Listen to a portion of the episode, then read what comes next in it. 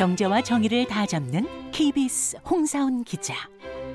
경제 정보를 이렇게 재미있게 알려드리는 프로그램은 홍사훈의 경제쇼 플러스뿐입니다.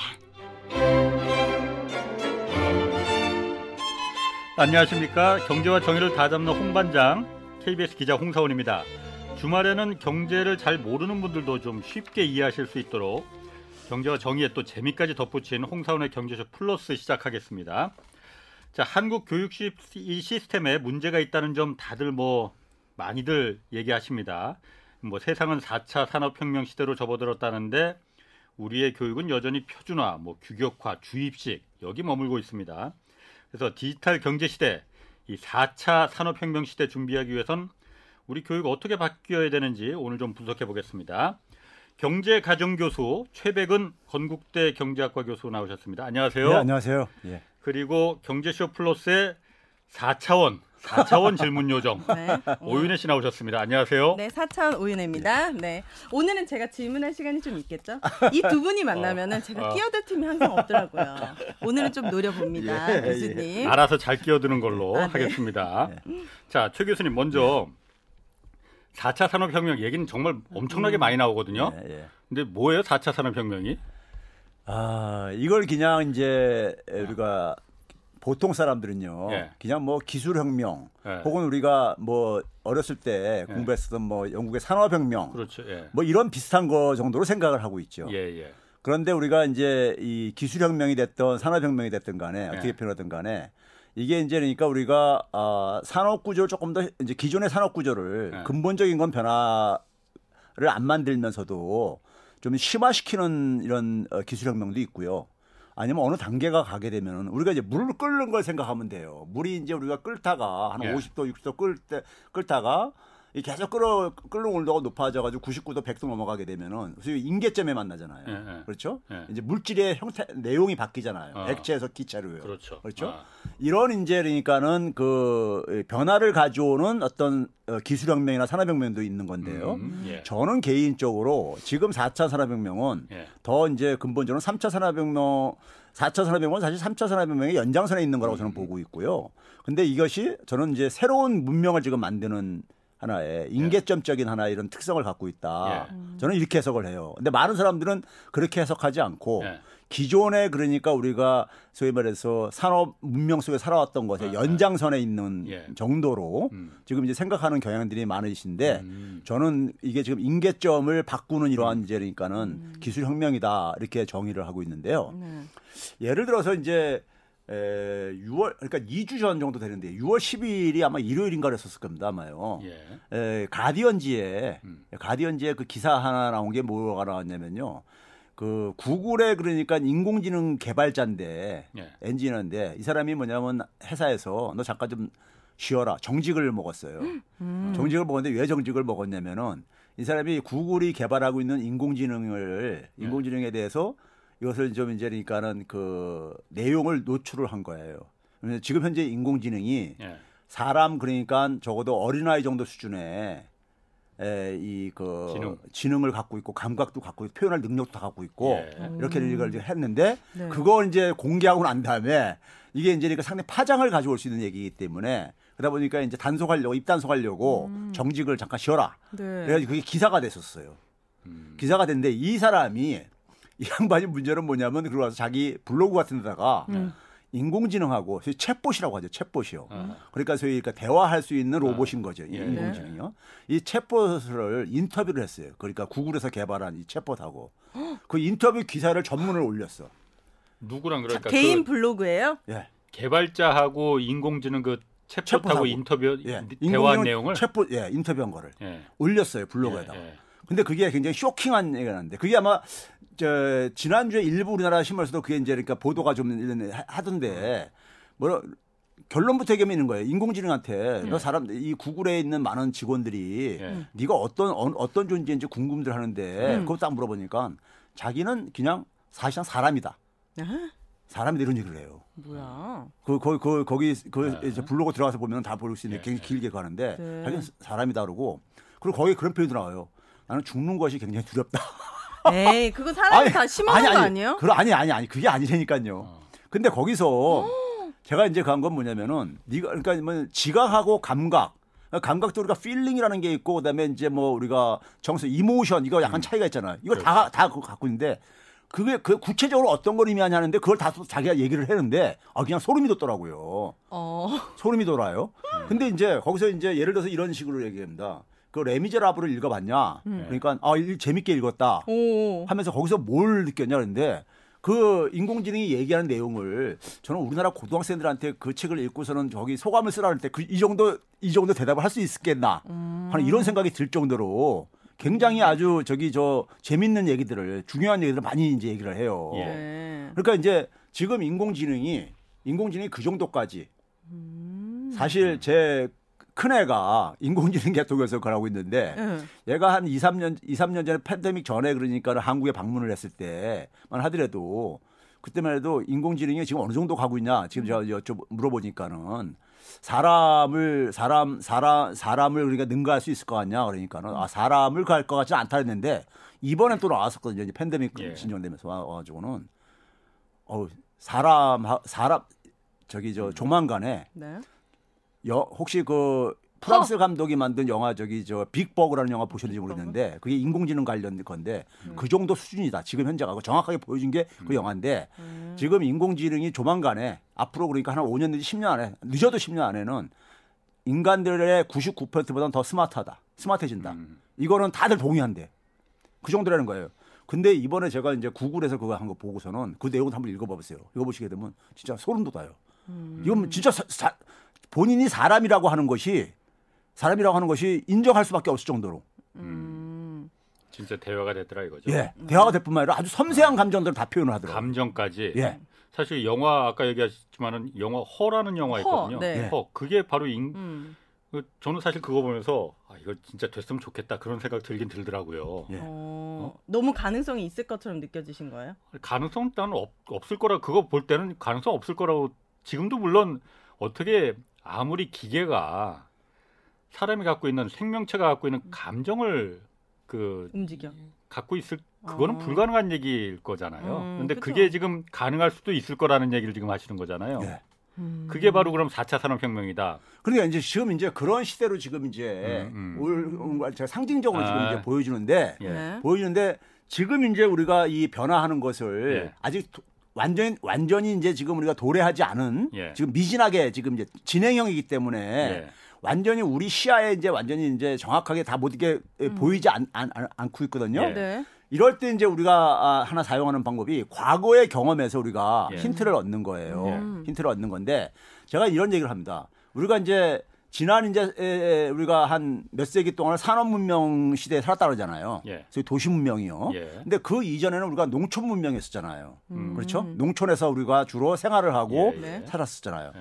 그러다가 도시로 사람들이 이주를 해가지고 돈과 사람이 이주를 해가지고 네. 도시는 그때까지만 하더라도 굉장히 사람들이 별로 없는 어떻게 보면 하얀 도화지 같은 이런 곳인데 예. 거기에 사람들이 가가지고 예. 사람들이 많이 모이다 보니까 도시의 어떤 사람들이 살아가는 삶의 형태하고 내용이 예. 농촌에서 살던 거하고는 다를 수밖에 없었고 예. 그럼 거기에 부합하는 그러니까는 거기서 생활하는 경제 생활하는 것도 달랐고 그러다 보니까 거기에 필요로 하는 정치나 경제 시스템도 다를 수밖에 없었고 예. 사람들을 육성하는 그러니까 교육 방식도 다를 수밖에 없었고 예. 그래서 도시 문명이라는 게 만들어진 건 우리가 이해를 하고 있잖아요. 역사적인 경험을 했으니까요. 네. 그러면 이 과정에서 그러면 우리가 이 변화가 지금 우리가 지금 현재 살고 있는 시대에 한번 대입을 한번 해보면은 쉽게 얘기하면 이런 겁니다. 우리가 흔히 얘기하는 것이 지금 우리가 보게 되면 이제 오프라인, 온라인 뭐 이런 얘기잖아요. 네. 그러니까 그다음에 이제 뭐냐면 현실 세계하고 현실에 그러니까 이런 세계하고 그러니까 소위 말해서 아날로그적인 현실 세계하고 디지털 그러니까 우리가 소위 말해서 현실 세계하고를 이렇게 비유를 하고 있잖아요. 네. 그럼 이 차이가 그러니까 근본적인 무슨 차이가 있는 것이냐? 과거 농촌 문명하고 도시 문명과의 차이처럼 차이가 있는 것이냐? 차이가 있다면 우리가 이것이 그러니까 여기 이게 하나의 그 차이가 무엇인지를 우리가 예. 무엇인지를 이해를 해야 되는 것이고 예. 그 차이가 만약에 근본적인 변화라고 한다면은 예. 변화라고 한다면 이건 문명이 어쨌든 간에 변화를 가능성을 우리가 얘기할 수 있는 거죠. 예. 얘기할 수 있는 건데 저기 지금 저는 그 이 상황 속에서 역사적인 걸 잠깐 좀 갈 때요. 예. 유럽에서 우리가 산업 문명이 만들었잖아요. 도시 문명은요. 예. 만들어졌잖아요. 예. 그런데 유럽이요.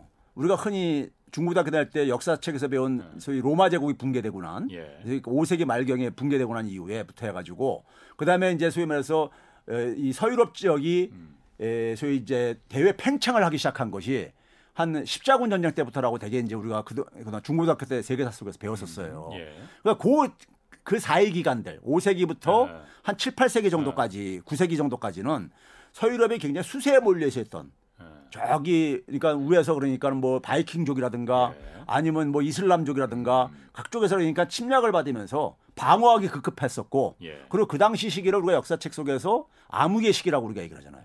그렇게 우리가 어렸을 때 배웠잖아요. 암흑의 시기라고. 그러니까 그 당시 보게 되면 500년대, 600년대, 700년대 서유럽의 역사가 별로 소개되는 게 없어요.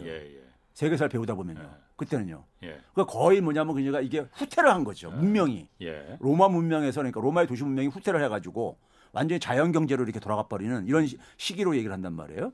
그럼 그때는 그러니까 우리가 소위 말해서 동아시아 이런 나라들보다도 굉장히 문명적으로도 뒤처졌었고 기술도 뒤처지고 경제도 뒤처졌다고 우리가 되게 얘기를 합니다.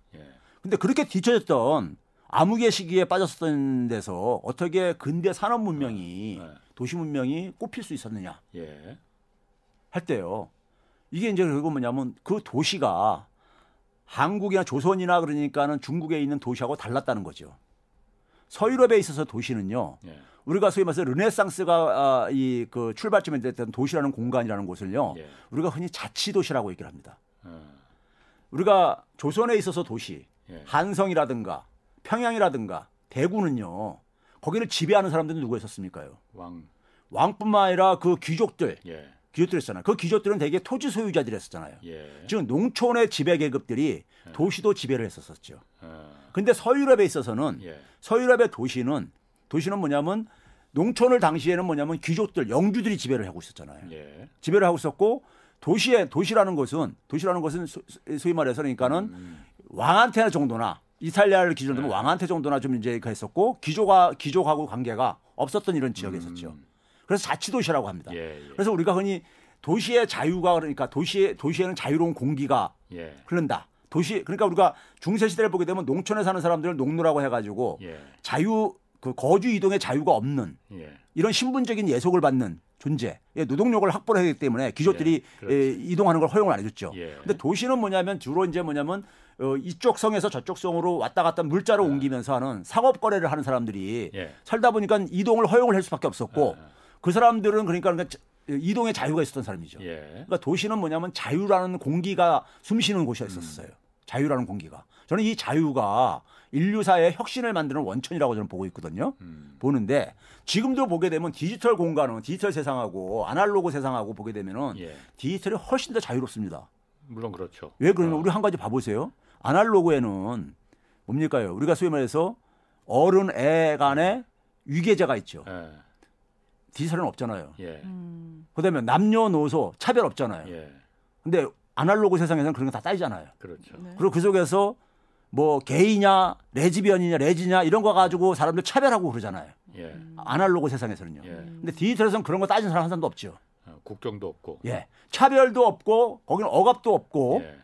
그리고 굉장히 자유로운 곳이잖아요. 그렇죠? 디지털이라는 것은요. 아날로그는 그에 비해서 여전히 많은 차별도 있고 소위 말해서 그 불편하고 이런 것이잖아요. 그러면 그래서 많은 젊은 사람들이 오늘날 그러니까 아날로그 현실에서 굉장히 그런 불편하고 억압받고 막 그러는데 막 그러니까 이제 꼰대 같은 소리들 기성세대는 듣고 이렇게 하는데 디지털 세상에서는 그런 게 없잖아요. 없으니까 근데 아날로그 세상에서 희망은 없지만은 디지털 세상에 가게 되면은 그래도 어쨌든 간에 자유는 느낀단 말이에요. 자유는 훨씬 더. 거기선 그러니까 네 나이 몇 살이냐 이런 따지는 사람도 없고 너 뭐 개이냐 뭐냐 이런 따지는 사람도 없고 그렇잖아요. 그런데 그러니까 당연히 그러니까 젊은 사람들이 그쪽을 많이 가는 이유가 있는데 그래서 디지털이라는 곳이 그러니까 어떻게 보면 지금 그러니까 저는 과거의 중세에 농촌에서 도시로 그러니까 사람들이 이동을 해갔는데 이동했던 이유가 경제적인 요인으로 얘기하면 도시가 일자리라든가 돈 벌 기회가 더 많아지고 그러고 하니까 그걸로 간 건데요. 지금도 보게 되면요. 디지털에서 그러니까 돈 버는 게요. 지금 예를 들어서 우리가 그 이 20세기 때 1980년대 90년대 미국의 시총회에서 1위 기업이 제너럴 일렉트릭이라든가 뭐냐면 제너럴 모터스라든가 이런 기업이었어요. 그렇죠. 그런데 이 기업들이 지난 20년 동안에는 기업 가치가 오히려 줄어들었습니다. 그렇죠. 예. 굉장히 많이 줄어들었어요. 예. 오히려 20년 동안에.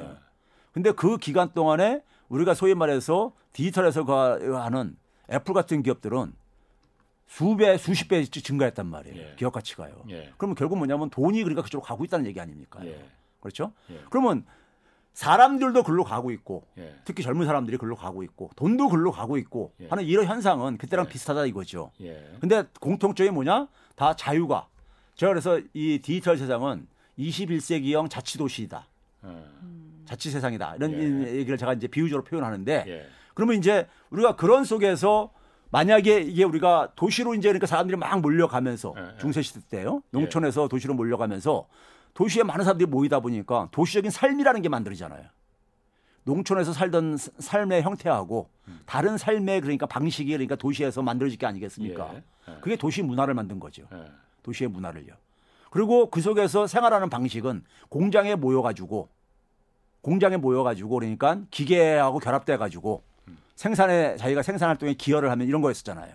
농촌에서는 그러니까 토지를 그러니까 경작을 해가지고 자기가 소위 말해서 생산물을 생산하는 이런 입장이었다면요. 그렇죠? 예. 그러니까 이게 그러니까 생산 방식이 다르고 도시에서 삶의 형태가 도시 문화가 다르고 그러니까는 예. 거기에 맞는 그러니까 아까 얘기했듯이 정치 경제 시스템이 도시라는 것은 아까 얘기했듯이 뭐였냐면 자유라는 공기가 숨쉬는 곳이다 보니까 우리가 근대 문명의 핵심이 뭡니까요? 정치적인 자유주의와 경제적인 자유주의잖아요. 그게 바로 뭡니까요? 자유민주주의하고 시장경제라는 거잖아요. 예. 이런 그러니까 새로운 그러니까 우리가 정치 경제 질서가 예.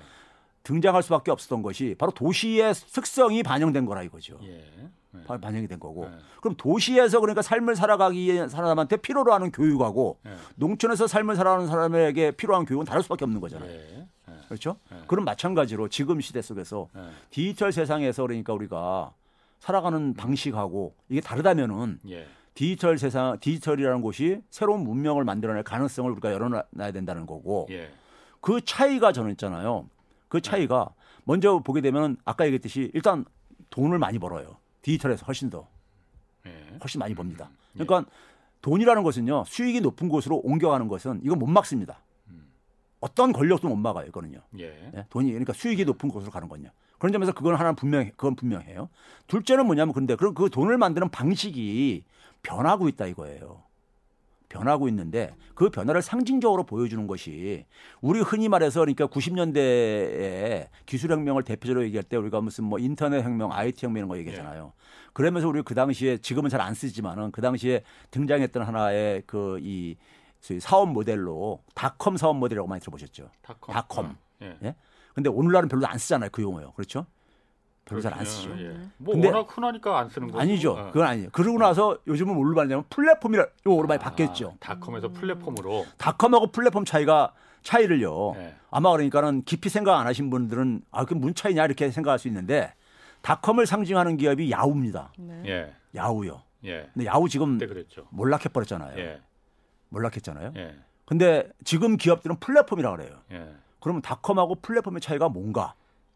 이게 이제 그러면 닷컴이라는 것은 그래서 인터넷이 등장하면서 그러니까 등장한 하나의 새로운 방식의 돈벌이 방식이었단 말이에요. 예. 그렇죠? 그런데 플랫폼도 마찬가지로 지금 뭐 인터넷이라든가 이런 디지털상에서 하고 있는 거잖아요. 예. 외형적으로는 비슷한데 근본적인 차이가 있어요. 예. 그러니까 닷컴은 뭐냐면은 말 그대로 처음에 우리가 주로 오프라인에서 주로 아날로그적인 방식으로 경제 생활을 해왔잖아요. 돈벌이를 해왔잖아요. 예, 예. 이거를 사실 그대로 이제 온라인으로 옮겨놓은 것뿐이었던 거예요. 닷컴은요. 예. 네? 처음엔 그럴 수밖에 없죠. 처음엔 우리가 중세도 농촌에서 살던 사람들이 도시로 가가지고요. 도시의 삶을 살면서 어떤 식으로 했냐면요. 우리가 선대제라는 게 있습니다. 혹시 들어보셨습니까? 영어로 푸팅아웃 시스템이라는데 우리 어렸을 때 보게 되면요. 이 서울 주변에서는 주부들이 주부들이 그러니까는 뭐냐면 이게 구슬깨기 같은 거 부업으로 예. 하시는 예. 분들이 있었어요. 눈알 붙이기. 예. 그게 뭐냐면 이제 예. 공장에서 예. 그 이제 물품들 이렇게 저기 공급해주고 예. 노동력을 이제 이용을 해서 주부들의 값싼 노동력을 예. 이용을 해가지고 예. 그걸 이제 조립을 한 다음에 예. 이제 납품하게 되면은 그 수급이 얼마 예. 받고 있는 이런 방식이었단 말이에요. 예. 이게 바로 뭐냐면 전통적인 농촌 사회 때는 집에서 가내 수공업으로 자기들 필요한 것들을 이렇게 만들어서 이렇게 옷도 해 입고 그랬던 거잖아요. 예. 근데 도시로 가게 되면 나중에는 기계가 이제 방적기나 방직기가 발명되고 난다면은 공장에서 했지만은 그 중간 과정에서 바로 제가 얘기했던 그 선대제라는 것이 아직 기계가 없다 보니까는 사람 노동력을 활용을 해야 되다 보니까는 그 대신 뭐냐면 그 물자를 공급해주고 해고해가지고 그걸 조립하면은 그다음에 수거해가고 이런 방식으로 그 중간 과정이 그랬었어요. 그럼 아까 얘기했던 닷컴도 그런 중간 과정이었다 이겁니다. 근데 이 디지털로 이렇게 옮겨오면서 플랫폼하고 이 결정적인 차이는 뭐냐면요. 예. 플랫폼이라는 것은 디지털 상에 도시라는 곳은 도시에 있어서 그러니까 우리가 경제생활 방식, 경제활동 방식이라든가 예. 모든 것들이 농촌하고는 완전히 다른 거라는 건 우리가 이해를 하잖아요. 지금은요. 예. 예. 예. 그러면 디지털 상에서도 그러니까는 디지털의 디지털 특성이 맞는 그러한 그러니까 경제 방식이 그러니까는 만들어져야 되는 거예요. 그러려면 그 디지털 상의 하나에 그러니까 아까 도시에 모여서 사람들이 삶을 살아가듯이 디지털에서 그러니까는 생산도 할 수 있고 디지털에서 그러니까 생활도 할 수 있고 하는 이런 세상을 그러니까 만들어야 되는 거예요. 고유의 생태계를. 그렇죠. 생태계를 만드는 거죠. 예. 그래서 우리가 플랫폼을 뭐냐면 디지털 생태계라고 번역을 그렇죠. 합니다. 예. 디지털 생태계요. 예. 근데 닷컴은 생태계가 아니었던 거예요. 그냥 원오브댐으로 그냥 각자 다 이걸 이제 그러니까 오프라인에 했던 것을 단지 그러니까 온라인으로 옮겨가지고 우리 예. 쇼핑몰 같은 걸 생각하면 되는 거죠. 예. 그러니까 바깥에서 그러니까 우리가 오프라인에서 옷가게 하던 것을 온라인에다가 그러니까 우리가 예. 옷가게 하는거나 그렇죠. 이 정도인 것던 예. 거예요. 그런데 우리가 지금 구글이나 애플 같은 경우 특히 뭐냐면 애플을 보게 되면요. 플랫폼 사업 모델의 아주 전형을 우리가 읽을 수가 있어요. 그렇죠. 이게 가장이요. 한번 거기 들어가면 못 나와. 못 나올 뿐만 아니라 이게 여러분 생태계를 만들었기 때문에 그런 건데 예. 애플이 뜨기 시작한 게 언제부터냐면요. 아이팟입니다. 예. 아이팟을 가만히 아이팟하고 그다음에 아이폰 나오잖아요. 그렇죠. 아이팟을 가만히 보게 되면요. 그때 이제 뭐겠냐면 우리가 MP3라는 게 나오잖아요. 예. 우리 아이리버라고 우리가 많이 초창한 게 저도 그걸 썼었는데 그렇죠. 아이리버 예. 나왔을 때 아이리버 MP3라는 게 뭐예요? 노트북에다가 저 음원 다운 받아가지고 다시 옮겨가지고 예. 그걸 재생시켜서 듣는 이 기기잖아요. 그렇죠. MP3라는 것이요. 예, 예. 근데 아이팟은 어떻게 했습니까요? 그 노트북에서 다운받을 필요 없이 거기에 뭐냐면 아이튠즈 뮤직 스토어라고 해가지고 그렇죠. 소위 말해서 음원을 개발하는 창작자들, 네. 창작자들한테 너 여기 와서 음원 네가 창작한 거 팔아먹어라. 그리고 반반씩 나누자. 그리고 소비자들은 뭐냐면은 네가 이제 아이팟을 쓰게 되면은 예. 그거를 이용할 수 있다. 예. 그 구독료를 내고 그러면은 그래가지고 그 음원이라는 것을 애플이 개발한 게 아니라 음악 창작자들의 그 이 저를 이용을 해가 연결을 해가지고 네. 소비자들하고 연결시켜줘가지고 아이팟에서 그걸 소비할 수 있게 해준 거잖아요. 판만 깔아준 거죠. 그렇죠. 근데 아이팟은 그러니까 아이리버에 비해서는 훨씬 더 매력적인 제품이잖아요. 네. 내가 일일이 그러니까 다운받을 필요도 없고 네. 그러니까요. 그렇죠. 네. 그러니까 아이리버가 아이팟 나오면서 죽어버려요. 네. 아이팟이 그러니까 훨씬 더 그러니까는 그 제품 자체도 원료값은 비싸게 들어갈지 모르겠지만은 훨씬 더 그러니까 매력적으로 해서 비싸게 팔아먹을 수도 있었게 됐고요. 예. 그다음에 뭐냐면 음원까지도 그러니까는 7:3으로 나눠 먹었잖아요. 예. 그렇죠? 예. 이 똑같은 방식을 한 게 아이폰이었었어요. 예. 그렇죠? 그렇죠? 그러면 여기서 이제 근본적인 차이가 뭐냐면요. 자, 애플이 그러니까 예를 들어서 음원을 팔아먹고 예. 음원의 일부 수입을 30% 자기가 먹고 예. 음원 개발자들한테 창작자한테는 70% 주고 해가지고 그걸 챙겼잖아요. 일부를요. 예. 그리고 앱스토어에서 예. 앱 개발, 이 소위 말해서 이 소프트웨어 예. 개발자들한테도 마찬가지로 7:3으로 해가지고 그렇죠. 3을 지가 먹었잖아요. 예. 그러면은 이 앱이라든가 예. 디지털 이 콘텐츠인 이 음원 같은 것을 이거는 근데 애플 기업이 생산한 거 아니잖아요. 아니죠. 이게 근본적인 차이입니다. 애플은 판만 깔아준 거죠. 아, 근데 예. 전통적인 기업은요. 예. 자기 기업에 있는 직원을 가지고 만드는 거예요. 그렇지. 그게 달라졌네요. 소니가요. 예. 소니가 최근에 뭘 기치를 내세우고 있냐면요. 소니가 다시 이제 부활하기 위해서 모두가 지금 다 골머리를 앓고 있는 게 뭐냐면 타겟 삼는 게 미래차입니다. 미래차인데 소니가 지금 내세우는 기치가 뭐냐면요. 자기들도 전기차에 뛰어든다고 하면서 예.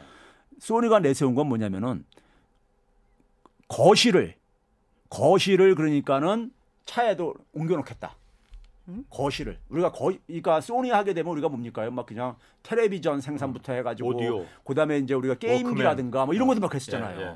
그러니까 뭐냐면 자동차 안에서 예. 우리가 이제 자율주행차가 되게 되면은 전기차 자율주행차가 되게 되면 그 자동차 안에서 영화도 보고.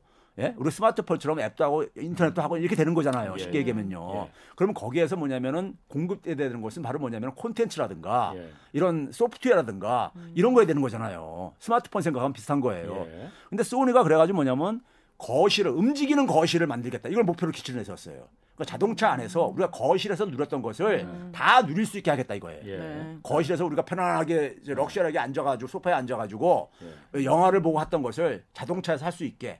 근데 그렇게 하려면은 가장 이제 자기들이 지금 집중을 하는 게 뭐냐면은 자동차는 흔들리는 곳이니까 움직이는 곳이니까 이게 멀미가 올 수 있다 이거예요. 집에 거실에서는 이게 고정된 데서 보니까 그래서 얘네들이 가장 집중하는 게 뭐냐면요 그 멀미 안 나게 하는 이 움직이는 진동을 안 느끼게 하는 기술 개발 이거에 초점을 맞추고 앉아 있는 거예요. 그런데 소니는 뭐냐면 자기들 지금 엔터테인먼트 사업에 이미 진출해 있잖아요. 예? 그렇죠? 그러니까 뭐냐면 자기들이 거기서 만약에 이제 영화를 만약 본단 말이에요. 사람들이니까요. 소니카에서. 그러면 그건 이제 소니가 공급한 걸 게 아닙니까? 영화라든가 이런 것들이. 콘텐츠가요. 이런 사고방식을 갖고 있는 거예요. 근데 애플이 만약에 애플카를 만들면은 애플은 그 안에서 보는 영화들을 자기들이 만들겠냐고요. 아니죠. 당연히 그러니까 당연히 뭐냐면 아까 얘기했듯이 앱스토어라든가 스마트폰이라든가 아이팟처럼 그걸 만드는 사람들한테 그걸 연결시킬 게 아닙니까? 그런 방식으로. 유튜브도 마찬가지고. 그렇죠. 그런데 여기서 바로 뭐냐면은 소니는 뭐냐면은 거기서 사람들이 소비하는 디지털 재화들을 그것이 음원이 됐든 영화가 됐든 뭐든 간에 이것을 자기들이 공급하겠다는 거잖아요. 지금 이게 그거는 아닌데. 그렇죠. 이게 바로 뭐냐면은 그래서 미국 애들이 애플이라는 기업이 일본에 절대 나올 수 없는 이유를 얘기하는 게 우리나라도 마찬가지로 스마트폰 할 때요. 삼성이 앱을 직원들 고용을 해가지고 해결하려 했었어요. 그렇죠. 그게 왜 그러냐면 기업이라는 것이 전통적인 지난 수백 년 동안의 기업은 뭐냐면요. 자기들이 공급하는 상품을 자기가 고용한 직원들이 만드는 거였었어요. 이거는 굉장히 아주 고정관념으로 굳어져 있는 겁니다. 뭐 그래야만이 100이라는 걸 다 자기가 가질 수도 있는 거니까 30 나눠주지 않고. 그렇죠. 이건 당연히 뭐냐 기업이라는 조직이 우리가 경제학책에서 뭐라 그러냐면요. 자기가 그러니까는 시장에다가 그러니까는 공급해가지고 돈 벌 수 있는 거를 상품을 자기가 그러니까 갖고 있는 자원들을 이용을 해가지고 거기에 노동력을 포함해서 이걸 가지고 만들어가지고 공급하는 게 기업이라고 돼 있잖아요. 그러니까. 기업이 그러니까는 만들어서 공급을 해야 되는 거야. 자기들이 그러니까 돈 벌 수 있는 저거는요. 근데 애플은 어떻게 했습니까요? 애플은 자기들이 돈 버는 주요한 저거를 기업 바깥에 있는 사람들을 그러니까 활용을 했잖아요. 연결을 해가지고요. 생태계를 만들어가지고요. 그렇죠? 구글도 마찬가지고. 그렇죠. 그러니까 이게 그러니까는 진짜 왕서방이네. 전통적인 그러니까 돈 버는 방식, 가치 창출하고 달라진 거죠. 왜 달라졌냐면은. 디지털 음원들, 소위 디지털 재화라고 하죠.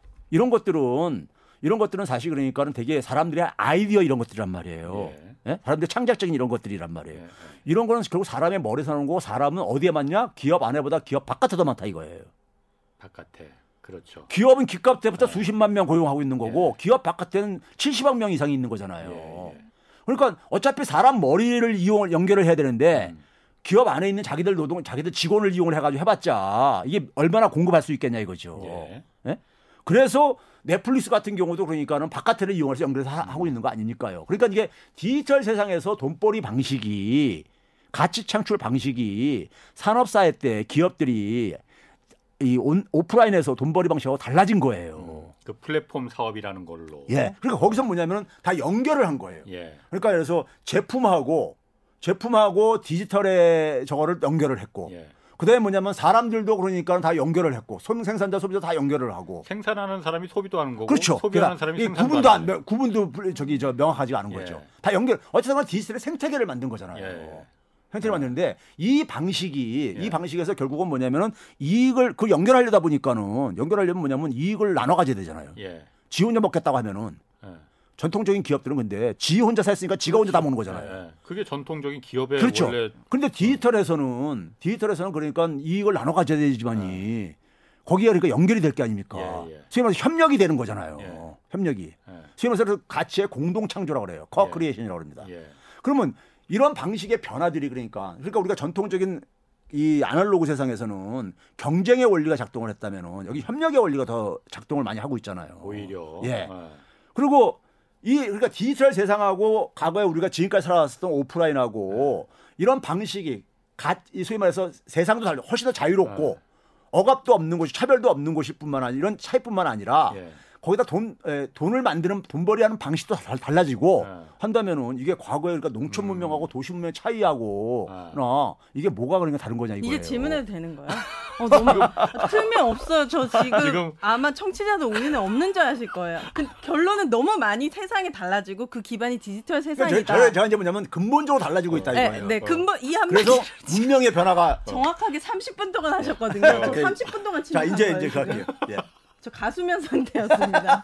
가수면 상태. 제가 진짜 궁금한 건 하나인데 예. 그 하나를 마음껏 한번 풀어놔보세요. 교수님, 예. 교수님은 말 그대로 교수님이시니까 그럼 이렇게 달라지는 플랫폼 다음의 모델이 뭔지 궁금하고 그리고 아이들을 이제 키우고 이 아이들이 네. 미래가 될 텐데 그렇죠. 이 아이들의 교육 방식도 달라져야 당연하죠. 구체적으로 어떻게 달라져야 되는지. 자 이제 봐보세요. 그러니까 이제 우리가 그 지금 이제 먼저 첫 번째 질문부터 한다면 네. 우리가 흔히 메타버스라는 얘기를 하죠. 네. 그게 저는 그러니까 이 미국 애들이 그런 용어를 잘 만들어요. 그러니까 네. 잘 만든다는 얘기는 지향 방향을 안다는 얘기야. 메타버스라는 게 뭡니까? 메타라는 것은 형이상학이라든가 이게 소위 말해서 가상세계하고 같은 개념인 거예요. 예. 그러니까 버스라는 건 유니버스의 약자로 우리가 쓴 예. 거잖아요. 이거 합성어잖아요. 버스 아닙니다. 그거.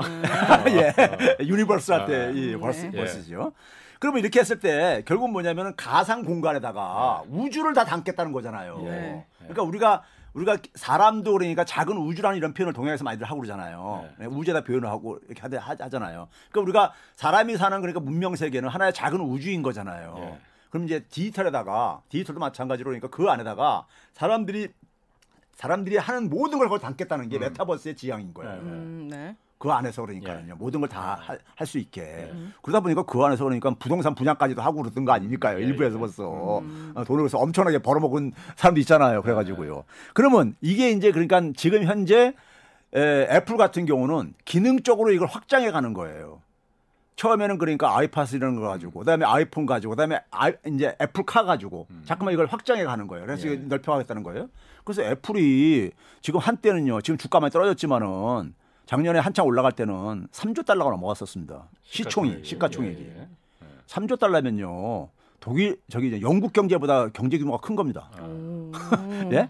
그러면 웬만한 나라 지구상에 200개 넘는 나라 중에서 세계 5위가 영국인데 5위보다 더 큰 거예요. 그러면 우리나라는 1조 8천억 달러뿐이 안 돼요. 지난해 기준으로요. 그럼 1조 8천억 달러도 고유 통화가 있는데 우리나라도 세계 10위입니다. 경제 규모가. 네. 예? 고유 통화가 있잖아요. 근데 애플이 그러니까 3조 달러 갖는 이 기업이 자기네 통화 갖는 게 뭐가 문제 있어요? 애플머니 있어야 되네.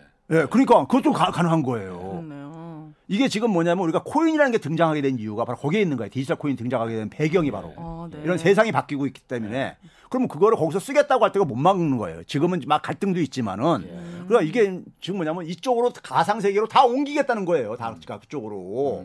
근데 옮기는데 과거 거는 다 없애고 하는 게 아니라 이것도 다 그걸 끌어안겠다는 거죠. 우리가 그래서 농촌 문명에서 도시 문명으로 갈 때 농촌에서 생산한 것들 면화라든가 그다음에 이 양모의 털이라든가 이런 걸 우리가 계속 활용을 했잖아요. 도시에서요. 예. 단지 그걸 이용하는 방식이 달라진 것뿐이지 기계를 이용을 해가지고 방직기로 해서 했을 것뿐이고 과거에 농촌에서 손으로 다 했던 것뿐이고 이런 거였었잖아요. 그러면 그런 방식으로 이제 진화해 가는데, 그럼 이 상황 속에서 우리가 가장 대표적인 게 아까 얘기했듯이 지금 이 세상은 누구도 선점하지 않은 곳이야. 미국이 가장 조금 지금 먼저 앞에 가는 것 뿐이에요. 그러니까요. 근데 이게 아직 완성된 형태는 아니라 이거예요. 완성된 형태가. 조금은 아니고 많이 앞서가 있는 것 같은데. 어쨌든. 근데 이게 이제 앞서갈 때 우리가 여기서 이제 우리가 하나 주목해야 될 것이 뭐냐면요. 이 앞서갈 때는 누가 이제 그러니까 이 새로운 산업이 만들어지는 거잖아요. 그렇죠. 새로운 경제 생태계가 만드는 거잖아요. 이걸 누가 그릴 것이냐. 큰 그림을 누가 그릴 것이냐. 이 큰 그림을 그릴 줄 아는 게 이게 이제 선진국가가 되는 거예요. 그럼 우리가 이제 말해서 하나 이제 구체적인 산업을 가지고 예를 들게요. 반도체 산업을 딱 보게 되면은 어느 산업이든 간에 어느 산업이나 모든 제품은요. 그 제품을 만들 때 제품을 설계하는 과정이 있습니다. 디자인하는 과정이 있어요. 네. 이 제품을 그러니까 스마트폰이라면 스마트폰이라는 것을 어떤 기능을 넣고 어떻게 해야 되는 이 설계하는 것이죠. 그게 이제 반도체도 마찬가지로 설계하는 게 바로 팹리스들이 하는 거죠. 예. 애플, 퀄컴 뭐 이런 저기 저 소위 말해서 미국에 내놓으라는 이런 기업들이요. 하는 것들이죠. 그다음에 뭐냐면 그걸 가지고 설계한 것을 위탁 생산해 주는 게 대만의 TSMC 같은 소위 말해서 파운드리 같은 이런 예. 이걸 위탁 생산해 주는 것이죠. 그 설계도 예. 설계도를 사다가 그걸 그대로 이제 만드는 거죠. 예. 만드는 거고. 그다음에 삼성 같은 경우는 뭐냐면은 메모리 반도체, 거의 기억 저장 용량 이런 것들을 뒷받침해 주는 예. 부분이고요. 그다음에 제품을 만들고 나면 사후 서비스 부분들이 있잖아요. 제품 포장도 하고 조립도 하고 뭐 이런 것들이요. 이런 거죠. 크게 이 세 가지 과정은 어느 제품에 다 있는 거예요. 제품 다 있는 건데 예. 선진국가는 뭐냐면요. 새로운 제품을 제일 처음 개발한 사람들인 거예요. 그렇죠. 스마트폰을 우리가 스마트폰 나오기 전에는 지구상에 나오기 전에는 우리가 이동전화기 쓰다가 예. 스마트폰을 누군가가 그러니까 상상하기 시작했단 말이에요. 예. 이 제품을 상상하기 시작한 거 아닙니까? 그게 이제 애플이 먼저 상상하기 시작한 거잖아요. 예. 그러면 스마트폰이라는 것이 없었던 걸 상상을 하니까는 스마트폰이라는 걸 만들기 위해서 뭐가 필요하겠는가 이런 거 다 알아야 되는 거 아닙니까? 전체 이해를 해야 되는 거잖아요. 예. 이번에 저는 누리호 발사하는 거 보면서요. 예. 누리호 발사하는 거 보면서 그 센서가 하나가 문제가 있다는 걸 할 때 아 저거 저는 금세 발견하겠다 저는 생각했었어요. 왜 그러냐면은 예. 일부 전문가들은 저는 그쪽의 전문가는 아니지만은 예. 그게 시간 걸릴 거라고 상당히 그런 생각도 했는데 이게 왜 그랬냐면 이번에 우리가 우리 독자 기술을 다 따르는 거잖아요. 예. 모든 것들은요. 그 얘기는 뭐냐면 로켓의 시스템 전체를 이해하고 있다는 얘기예요. 예. 우리 기술로 다 했다는 얘기는요. 예. 그러면 예를 들어서 어느 부분에 문제가 있을 때 그게 전체 속에서 어느 부분인지를 알고 있다는 얘기라고요. 그래서 그럼 바로 갈 수가 있어요. 근데 우리가 과거에는 이 부분은 러시아한테 의존하고 있고 저 부분은 그러니까 어디에 의존하고 있으면은 우리 거는 그러니까 중간에 어떤 부분이면은 이걸 전체를 이해를 못 하고 있는 거라고요. 다 물어봐야지. 예, 그렇죠. 물어보고 미국에도 그래서 물어보고. 그러면 해결이 오래 걸려요, 시간이요. 예. 그럼 이거를 다 할 수 있는 나라가 선진국인데. 선진국은 왜 선진국입니까요? 산업을 제일 먼저 만든 사람이잖아요. 산업 문명을 제일 먼저 만든 게 서구 사회잖아요. 예. 서구 사회가 그러니까 소위 말해서 무슨 선박이 됐던 뭐가 됐던 자동차 산업을 제일 먼저 만든 거 아니에요. 만든 거는 없던 거를 만드는 거잖아요. 예. 없던 걸 만들려면 아까 얘기했듯이 제품을 설계하는 능력, 디자인하는 능력부터 해가지고 생산하는 능력 이거 할 줄 알아야 되는 거야. 다 알아야 되는 거야. 네. 그러니까 우리가 하진 않더라도. 그러니까 우리가 뭐냐면 멋진 숲을 갖고 만드는데 예. 멋진 숲을 그러니까 우리가 이렇게 상상을 해가지고 그 속에 멋진 숲이 되려면은 나무들이 거기에 건강하게 생장도 해야 되고 예. 숲이 이게 역동적이 될 수 있게 이게 전체를 그러니까 볼 수 있게 되는 거야. 숲을 볼 수 있게 되는 거죠. 그러면 지금 디지털 생태계로 가는 상황 속에서 지금 우리 아이들은 살아간단 말이에요. 네. 지금 올해 대학교 들어온 애들이 03학번입니다. 03학번이 2004년생들이에요. 네. 19살 때 우리가 대학에 만 19살 네. 때 대학에 들어오니까요. 네. 그러니까 지금 뭐냐면 이미 대학생들 20대들은 지금 뭐냐면 21세기에 태어난 애들이에요. 그러니까 아날로그를 겪어본 적이 없는 친구들. 얘네들은 얘네들은 인터넷 없는 게 더 이상한 애들이에요. 그렇죠. 태어날 때부터 인터넷은 있었던 것이고, 그리고 모바일에 굉장히 태어날 때부터 뭐 있었던 이런 애들인 거죠. 그런데 그렇죠. 좀 있으면 이제 인공지능이 완전히 이제 익숙한 애들이 2010년경부터 이게 상용화됐기 때문에 익숙한 애들이 갈 거라고요. 네. 그러면은 우리가 살았던 저처럼 그러니까 1900년대 많은 삶을 살았던 사람들은. 지금 이제 좀 있으면 좀 살고 이제 그만 이제 생을 종식하겠지만은 얘네들은 21세기 100년을 살아가는 애들이란 말이에요. 그렇죠. 100년을. 뭘 준비해야 되냐고요? 그러니까 얘네들이 그럼 아까 봐보세요. 지금 디지털 생태계는 숲을 봐야 되죠. 디지털 생태계는 지금 뭐냐면은 아무도 지금 완전히 완성한 곳이 아니야. 하얀 도화지 같은 곳이야. 여기는 그러니까 누가 그러니까는 여기에 필요한 산업을 만드느냐 하는 것은 다 열려 있는 공간인 거예요. 그럼 여기서 아까 애플 봐보세요. 애플이 어떤 짓을 했는가? 애플이 보게 되면은 애플은 MP3를 보면서 그다음에 스마트폰을 생각하면 스마트폰을 세계 최초로 개발한 것은 애플 아닙니다. 예. 아 그래요? NTT예요. 일본의 유명한 통신회사 있잖아요. 예, NTT라고. 예. NTT가 그러니까 스마트폰이라는 게 뭐냐면 NTT는 이동전화기에다가 인터넷을 그러니까 장착한 거예요. 이게 이제 스마트잖아요. 근데 애플은 뭐냐면 거기다가 앱을 그러니까 소프트웨어를 그러니까 장착하지 않으면은 이게 안 된다는 걸 알았던 거예요. 근데 NTT는 뭐냐면 그냥 인터넷만 그러니까 일본에 대한 기술은 있으니까 인터넷만 그러니까 쓸 수 있게 한 거예요. 이동전화기에다가. 세계 최초는 NTT였었습니다. 근데 NTT 지금 그러니까 스마트폰 사업에서 별로 없잖아요. 아무도 모르잖아요. 그렇게 된 이유가 디지털을 몰랐던 거예요. 디지털 생태계를요. 그러면 애플은 뭐냐면은 애플은 뭐에 했습니까? 생태계를 설계한 거잖아요. 과거에는 뭐냐면 제품을 만들 때 이 제품을 그러니까 이 소위 말해서 패드를 만들려면은 패드가 어떤 제품에 대한 것을 이 기능 같은 거 이런 것들을 그러니까 생각하고 하겠지만은 지금 플랫폼 사업 모델들은 생태계를 그러니까 어떻게 만들어야 되느냐. 이거에 대한 생각이 있어야 되는 거예요. 예. 그림이 있어야 되는 거예요. 예. 그러니까 애플은 뭐냐면 애플은 그러니까 여기서 그러니까 우리가 소비하는 거는 아날로그 세상에서 쓰던 제품들도 갖다가 쓰기도 하면서 연결하면서 그 속에서 거기서 디지털 세상이다 보니까 디지털 재화들을 그러니까 많은 사람들이 대부분 소비를 하고 살 수밖에 없다. 그러면 이거를 그러니까는 디지털 재화는 그러니까 기업 바깥에 있는 사람들을 활용을 해야 되겠다. 이런 것들이 다 이제 머릿속으로 정리가 되는 거죠. 그리고 그 속에서 스마트폰 아이폰을 만들려면 어떤 그러니까 이 소재나 부품들이 필요하냐. 그런 거는 그러니까 지금 현재 지구상에 다 있느냐 없느냐 그런 기술들이 예. 그거 있으면 그거 갖다 쓰면 되는 거예요. 예. 그러니까 삼성전자하고 애플을 봤을 때 누가 갑입니까? 애플이 갑이잖아요. 그렇죠. 삼성전자가 거기다가 부품 반도체 메모리 반도체 공급해 주는데 예. 공급하는데 애플이 갑이잖아요. 예. 그러니까 애플은 그 제품을 생산하는 제품 하드웨어적인 걸 생산하는 건 하나도 없지만도 그 생태계에서 갑질하고 갑이잖아요. 갑이잖아요. 예. 그러니까 뭐냐면 왜 갑을 하느냐? 과거에도 마찬가지였었어요. 반도체에서도 팹리스 제품을 그러니까 반도체를 디자인하고 설계하는 사람들이 가장 돈 많이 벌어요. 예. 돈 많이 버는 데는 거기입니다. 그러니까 그거를 제조업 시대 때는 그런 것 제품을 디자인하는 것 때문에는 플랫폼 시대에서는 플랫폼 생태계를 설계하는 거 이게로 바뀐 거예요. 네. 그러면 이걸 하려면은 숲을 보는 능력이 있어야 되는 거죠. 우리나라가 반도체 지금 삼성전자가 파운드리가 지금 대만의 TSMC가 돈을 최근에 많이 벌고 그러니까는 예. 파운드리 진출하겠다고 하고 있잖아요. 예. 근데 저는 그게 삼성전자가 똑같은 실수를 저는 계속 반복하고 있다고 보는데 대만의 TSMC가요 이렇게 지금 굉장히 성장할 수 있었던 것은요 아까 얘기했잖아요. 파운드리는 설계해 준 것을 설계 도면대로 위탁 생산하는 곳이에요.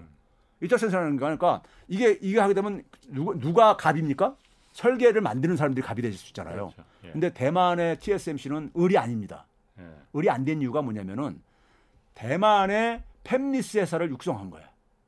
대만의 팹리스에서 유명한 회사 많습니다. 예.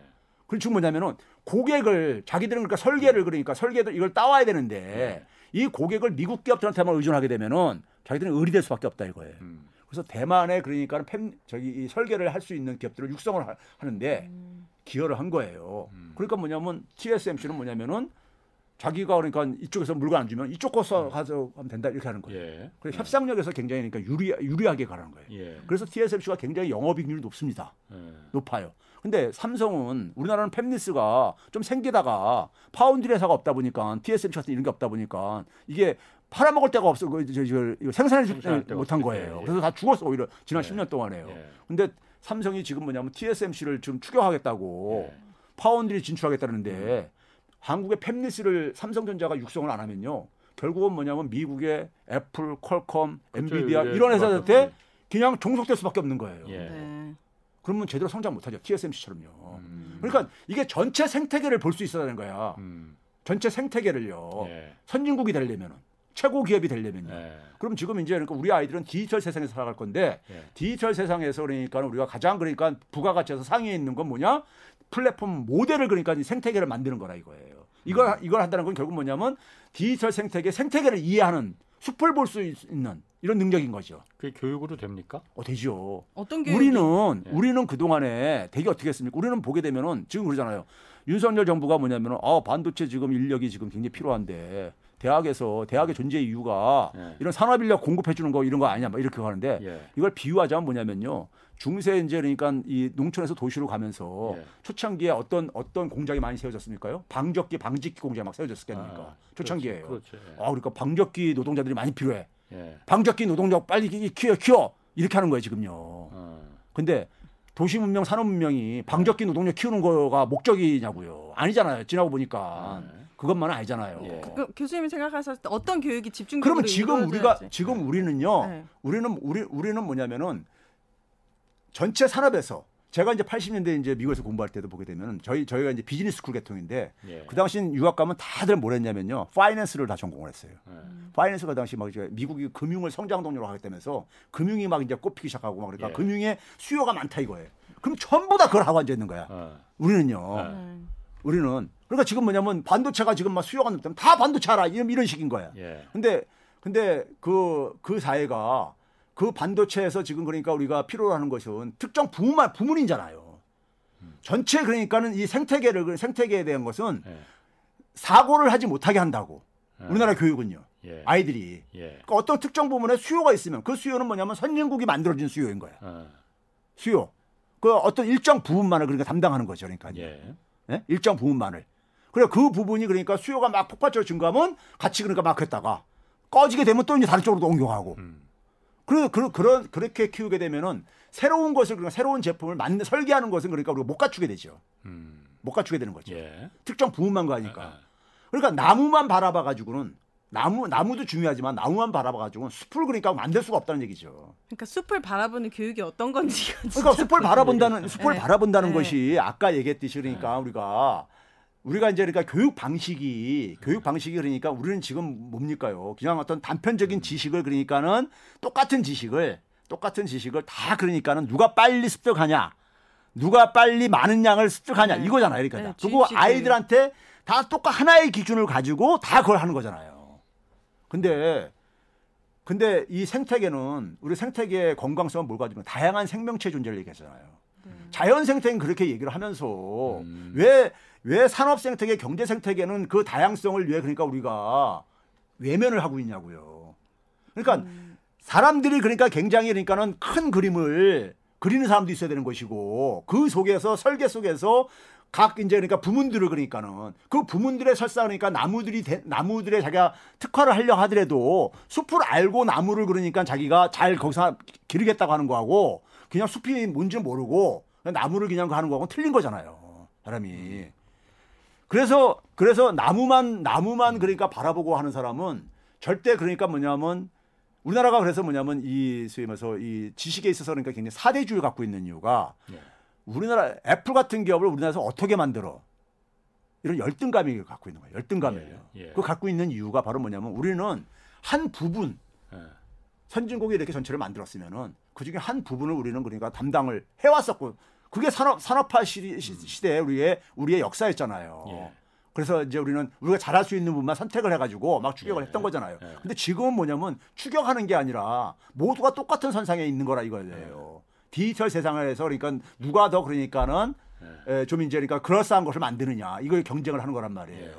없는 세상을 누가 더 먼저 빨리 만드느냐는 거란 말이에요. 근데 이거를 그러니까 또 마찬가지로 애플이 또 만들고 난 다음에 지금 봐보세요. 우리나라는요 미래차를 만드는 데 속에서 우리나라 기업들이 할 수 있는 역할이 뭐가 있다고 봐보세요.